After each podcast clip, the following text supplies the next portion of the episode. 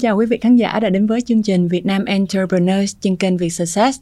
Tôi là Vanessa Phan, hiện nay là giám đốc điều hành của công ty Analytics, chuyên cố vấn tăng trưởng doanh nghiệp. Và vlog ngày hôm nay sẽ là vlog đầu tiên để mở đầu cho chuỗi vlog chia sẻ những kinh nghiệm xương máu của Vanessa đúc kết trong suốt gần 10 năm làm việc, phục vụ mục tiêu tăng trưởng cho nhiều công ty khác nhau ở thị trường Việt Nam và Thái Lan với ờ, nhiều vai trò khác nhau, từ vai trò là một nhân viên cho đến quản lý trực tiếp các hoạt động vận hành trong công ty, tập đoàn, cho đến vai trò từ phía quỹ đầu tư Vanessa làm thẩm định cố vấn chiến lược cho các doanh nghiệp. Và đến sau này là vai trò của một công ty cố vấn độc lập. Thì ờ, mình đã may mắn có cơ hội giải quyết vấn đề cho khá là nhiều doanh nghiệp SME với nhiều quy mô và thuộc các cái ngành khác nhau, từ ờ, những cái quy mô nhỏ như các tech startup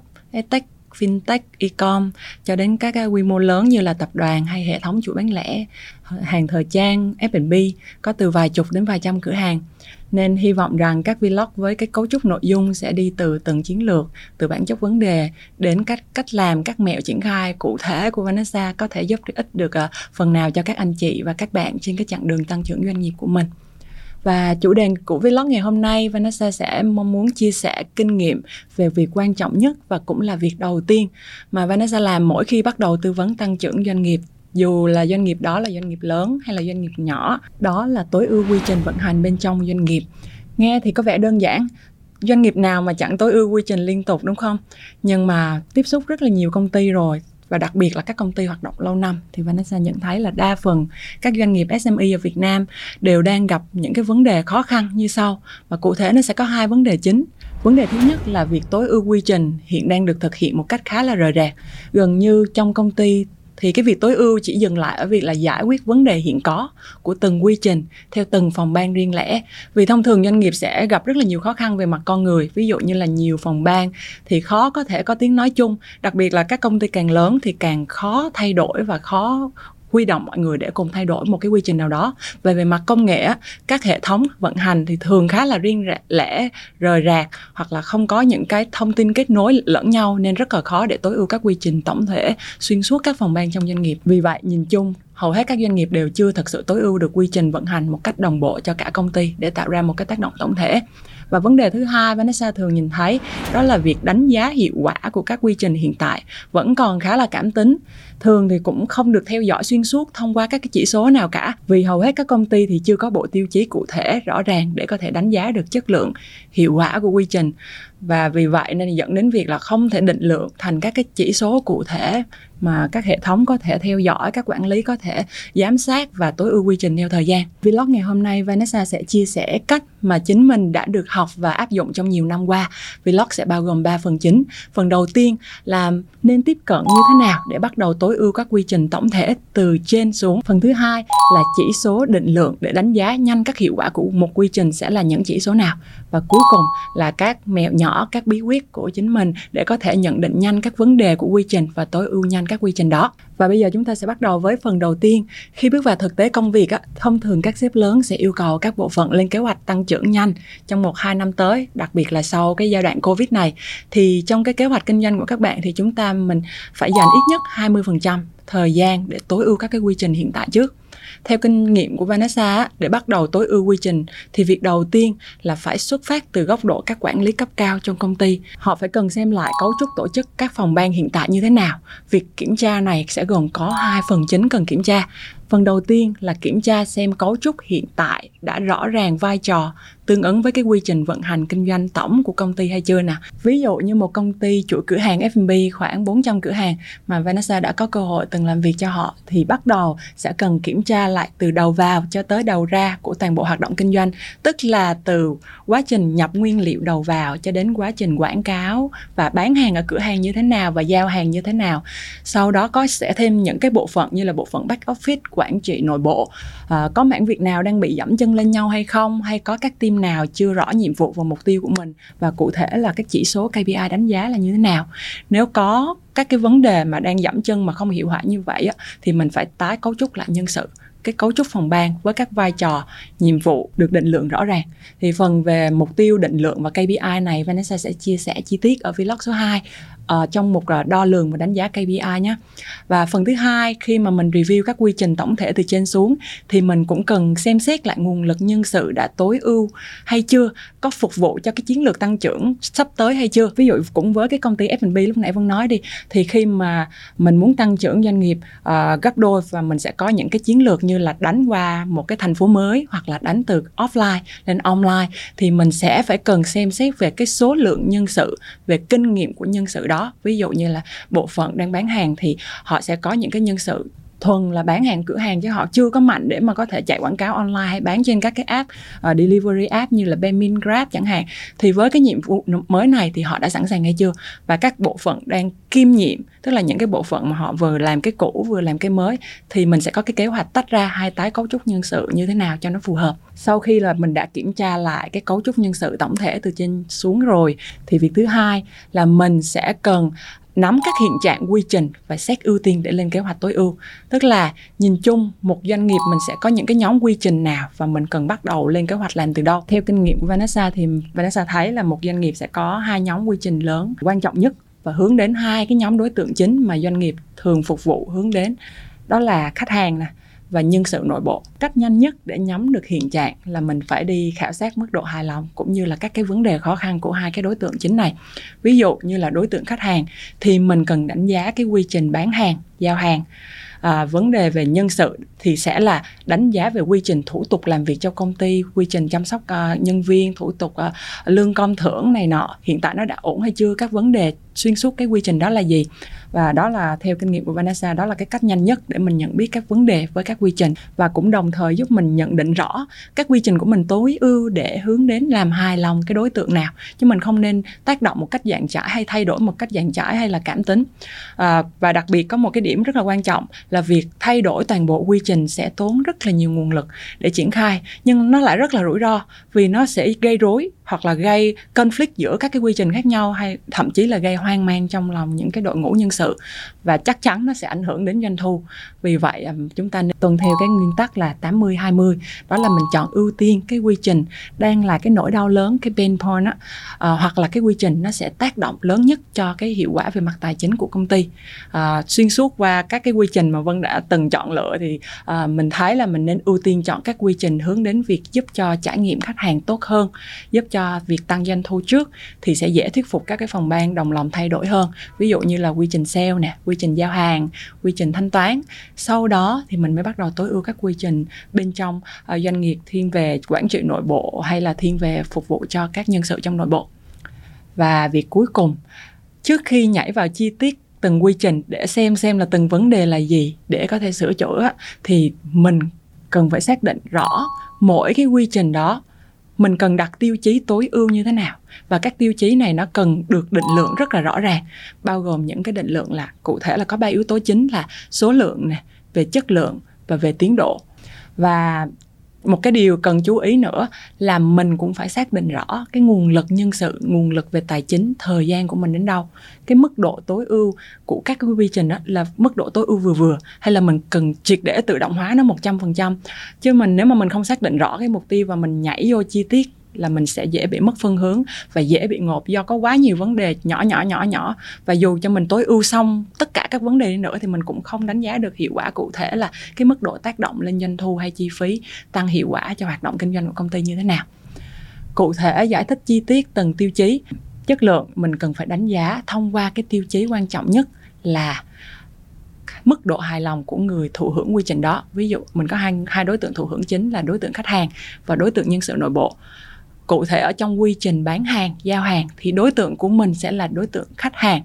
Dù cho mình có giao hàng nhanh đến đâu đi nữa nhưng mà hàng đổ vỡ hay là nhân viên tư vấn cái hàng mẫu so với cái hàng thực tế nhận được nó khác nhau, thì thông qua cái phản hồi của khách hàng, chúng ta có thể nhận biết rất là nhanh cái vấn đề và kịp thời sửa chữa. Và cái bí quyết của Vanessa để mà hạn chế cái việc đánh giá một cách cảm tính của khách hàng, hay là nếu mà trên những cái ứng dụng mình chỉ có đánh giá một, hai, ba sao thì nó cũng rất là khó để mình biết là thực tế cái vấn đề nó nằm ở cái khâu nào ở trong cái nội bộ của mình.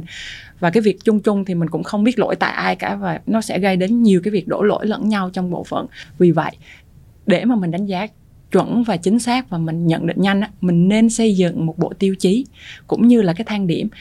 Càng đơn giản càng tốt và nó nên tương ứng với các khâu chính trong cái quy trình. Ví dụ như là khâu tiếp nhận đơn hàng khâu à, phản hồi hàng tồn kho có còn hay không khâu uh, giao hàng rồi tới khâu uh, tiếp nhận phản hồi của khách hàng hay là đổi trả hàng cho khách hàng thì mình sẽ tách nhỏ cái bộ tiêu chí của mình ra những cái khâu như vậy để mình đưa cho khách hàng là họ đánh giá là đối với cái khâu này bạn có hài lòng bao nhiêu khâu kia bạn hài lòng như bao nhiêu. Thì như vậy mình có thể rất là nhanh có thể khi mà nhận được cái phản hồi của khách hàng hoặc là mình có những cái báo cáo đo lường á mình có thể biết được là bộ phận đó nên chịu trách nhiệm cái hài lòng ở trên cái khâu này nè. Và khi gặp vấn đề là mình cũng biết là mình phải uh, dí cái bộ phận nào để mà giải quyết cái vấn đề đó. Và tiêu chí thứ hai đó là về tiến độ. Một cái quy trình tiêu chuẩn thì mình chắc chắn là mình phải cần cam kết được chính xác cái thời gian hoàn thiện nó sẽ là bao lâu. Chứ không hầu hết là Vanessa thấy là các cái quy trình nhìn thì nó rất là bài bản và rất là nhiều bước và rất là um, hoàn thiện. Nhưng mà mình không commit được thời gian vì lý do là uh, có những cái nó quá phụ thuộc vào con người hoặc có những cái cái giai đoạn ở trong cái quy trình đó mà mình không có chủ động được hoặc là mình phụ thuộc vào cái đối tác bên ngoài và sau khi mà mình đã có được cái thời gian cam kết của một quy trình đó thì mình cũng phải ước lượng được là cái thời gian cam kết đó nó có chấp nhận được hay không.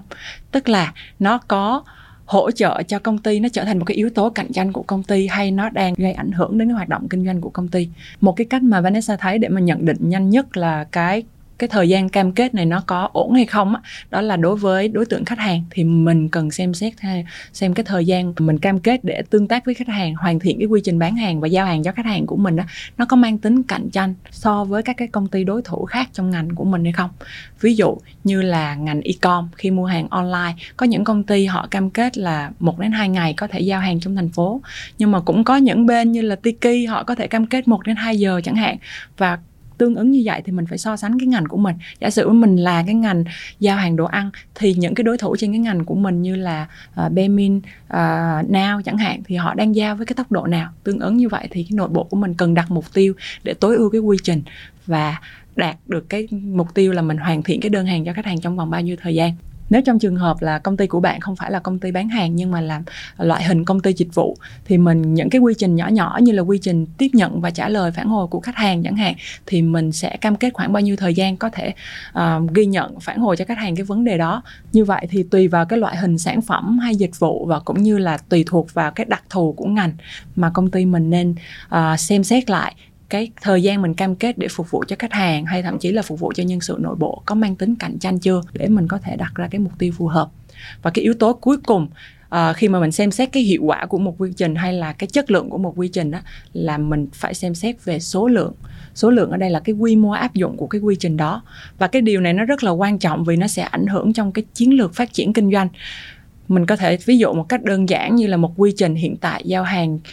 mình cam kết là trong một tiếng nhưng mà nó đang hiện tại áp dụng cho quy mô 200 đơn hàng một ngày. Nhưng mà nếu mà kế hoạch kinh doanh của mình là mình tăng lên 500 đơn hàng một ngày thì cái quy trình này có còn sử dụng được hay đâu hay không? Và để mà làm được thì mình phải có cái quy trình tuyển dụng nhân sự bán hàng hiện tại uh, như thế nào để tuyển thêm người để có thể phục vụ cho cái quy trình đó. Như vậy là Vanessa đã đi qua ba cái tiêu chí chính. Một là số lượng hai là chất lượng và ba là tiến độ để có thể giúp cho các cái à, anh chị quản lý và các à, đội ngũ trong vận hành trong doanh nghiệp có thể theo dõi và đánh giá nhanh hiệu quả của các quy trình hiện tại của mình. Và cũng như là các chỉ số đó đã là chỉ số quan trọng nhất rồi, và mình cần phải theo dõi rất là thường xuyên xuyên suốt cái quá trình phát triển của công ty. Và thông thường thì Vanessa hay thấy là một tháng mình nên review cái việc đó một lần, mình review mấy cái chỉ số xem nó có ổn hay không. Và nó cái đó cũng là một cái cách nhận định nhanh xem nó có đang ảnh hưởng đến cái hoạt động kinh doanh, nó có giúp cho tăng doanh thu hay nó có ảnh hưởng làm phát sinh chi phí gì hay không à, như vậy là mình đã qua thông qua hết tất cả những cái chỉ số chi tiết và phần cuối cùng của vlog này. À, sẽ là các cái bí quyết những cái bí quyết rất là nhỏ của Vanessa để mình có thể nhận biết nhanh những cái quy trình. À, làm sao để mình có thể nhận định nhanh một cái bức tranh tổng thể là tất cả các vấn đề là gì? Mà Vanessa chia sẻ những cái bí quyết nhỏ như sau. À, bí quyết đầu tiên nè là khi mình bước vào một cái quy trình đặc biệt là những cái quy trình mà nó có liên kết nhiều phòng ban á thì cái cách đơn giản nhất á, và Vanessa cũng đã thấy nó hiệu quả nhất rồi. Đó là mình vẽ ra một cái bảng. Trong cái bảng này mình sẽ có các cái cột. Cột ở đây nó sẽ tương ứng với các bộ phận. Ví dụ mình nói cột thứ nhất là liên quan tới bộ phận marketing, cột thứ hai liên quan tới bộ phận bán hàng, cột thứ ba là liên quan đến bộ phận giao hàng đi. Và các cái chu trình ở trong quy trình bán hàng là nó sẽ là tương ứng với các dòng. Tức là dòng thứ nhất là quy trình quảng cáo dòng thứ hai là quy trình tiếp nhận các thông tin khách hàng để bộ phận sale tiếp nhận như thế nào và tư vấn như thế nào. Và dòng thứ ba sẽ là uh, giao hàng họ nhận cái đơn hàng như thế nào và họ giao hàng như thế nào. Thì sau khi mình kể ra một cái bảng như vậy á mình có thể điền vào từng cái ô tương ứng cụ thể là từng phòng ban uh, marketing đối với cái việc này họ đang làm cái gì. Và mình đi khảo sát chi tiết để mình hỏi được cái bộ phận và cái phòng ban đó là hiện tại là bạn đánh giá như thế nào về cái quy trình của bạn? Và cái quy trình nó đang, ví dụ như marketing thì đang hướng đến là tạo ra những cái khách hàng tiềm năng và cái người thụ hưởng của cái quy trình đó là bộ phận sale. Thì sale cũng phải là cái người đánh giá cái quy trình nhỏ trong cái ô nhỏ đó của marketing là liệu marketing có cung cấp những cái khách hàng tiềm năng đúng thời hạn hay không và có đúng tiến độ hay không? Hay là nó có những cái vấn đề tồn động là gì? Tương tự như vậy với các cái ô khác và tương tự như là những cái ô mà làm việc liên kết giữa sale với lại giao hàng hoặc là giữa các bộ phận uh, nhận đơn hàng cho tới là sắp xếp hàng kho cho tới là giao hàng cho tới khách hàng. Như vậy thì mình sẽ có một cái bảng rất là lớn và mình nhìn vô đó mình thấy được là từng cái ô nào nó đang có những cái vấn đề gì và mình sẽ phải làm một cái bước nữa là mình đánh giá xem cái vấn đề nào nó có tác động kiểu painful làm cho nhân viên không thể tiếp tục làm việc được, hoặc là nếu mình sửa cái vấn đề đó thì mình sẽ giúp cho khách hàng mình hài lòng hơn rất là nhiều. Thì giống như là mình đi đánh trận vậy đó, mình phải dàn ra được cái trận của mình, xong mình phải chọn là ưu tiên đánh vào đâu và cái chiến lược đánh như thế nào, cũng như là mình đầu tư nguồn lực về con người cũng như là chi phí, hay là thậm chí là những cái hệ thống, những cái công cụ, phần mềm để mình có thể tối ưu toàn bộ à, cái bức tranh bằng cách đi tối ưu từng ô như thế nào, làm cái nào trước, làm cái nào sau đó là cái biết đầu, bí quyết đầu tiên rất là quan trọng bước vào bất kỳ cái quy trình nào hay là những cái quy trình từ đơn giản cho tới phức tạp mình cũng phải làm. Sau khi mà mình đã xong cái cái trận của mình rồi mình nhìn vô một cái quy trình nhỏ thì làm sao mình biết là làm cái gì để mà mình mình có thể tối ưu nhanh nhất để cho cái quy trình đó nó tăng tốc độ? Mọi người nhớ cho mình cái yếu tố là phải giảm người. Cụ thể là ví dụ như một cái quy trình của mình mà nó quá nhiều nhân viên tham gia thì nội mà nhân viên trao đổi với nhau để mà hiểu chuyện gì đang xảy ra đã rất mất thời gian rồi. Và một cái quy trình của mình mà nếu nó trải qua quá nhiều phòng ban, thì cái việc mà tiếp nhận thông tin hoặc là chuyển hồ sơ từ phòng ban này qua phòng ban khác, nó cũng sẽ rất là mất thời gian. Vì vậy, cái tối ưu của mình là mình làm sao để mình cắt giảm cái số lượng người tham gia vào cái quy trình đó, cũng như mình cắt những cái bước chuyển á một cái ví dụ cụ thể như sau. Vanessa đã từng làm cho một cái ờ, doanh nghiệp làm à, B2B họ bán hàng hàng ngày họ có hàng trăm cái hợp đồng với những cái khách hàng là doanh nghiệp. Và cái thủ tục của họ thì đương nhiên doanh nghiệp là phải có cái thủ tục về hợp đồng. Thì bây giờ quy trình bán hàng của họ là sẽ thông qua nhân viên bán hàng, tư vấn về cái gói dịch vụ. Sau đó có cái hợp đồng thì hợp đồng phải chuyển qua pháp lý. Pháp lý ra hết xong rồi sửa quá trời bước luôn sửa rất là nhiều chi tiết. Xong hết đi tới đi luôn mấy chục dòng thì mới tới được kế toán. Là kế toán là ok ghi nhận là cái này là sẽ là ghi nhận vào công nợ bao nhiêu. Thì cái quy trình nó đang đi qua ba bộ phận và rất là nhiều bước làm tới làm lui. Thì mình tối ưu nhanh là mình cắt luôn cái bước pháp lý. Nghe thì có vẻ vi diệu nhưng mà cắt như thế nào mình có thể tạo ra những cái hợp đồng khung. Là nhân viên cái, à, bán hàng họ chỉ cần điền vào thông tin khách hàng thôi tại vì hợp đồng đó nó đã chuẩn chỉnh rồi và nó đầy đủ hết tất cả những thông tin cần thiết rồi. Và sau đó thì nhân viên bán hàng chỉ cần điền vô và gửi cho cái bên bộ phận kế toán là xong là mình cắt được một bước và mình cắt rất là nhiều thời gian chạy đi chạy lại. À, và đồng thời cái việc cắt như vậy nó cũng giúp tăng cái trải nghiệm khách hàng trong cái quá trình bán, mua hàng của họ và dần dần nó sẽ giúp cho cái hoạt động trong nội bộ với những cái quy trình đó nó trở nên hiệu quả hơn tiết kiệm nhiều thời gian hơn nhân sự đỡ cực hơn. Đó là cái bí quyết thứ hai và sau đây là tới cái bí quyết thứ ba. Nó cũng hơi hao hao với cái bí quyết thứ hai nhưng mà nó có cái bí kíp nhỏ mà Vanessa muốn chia sẻ là mình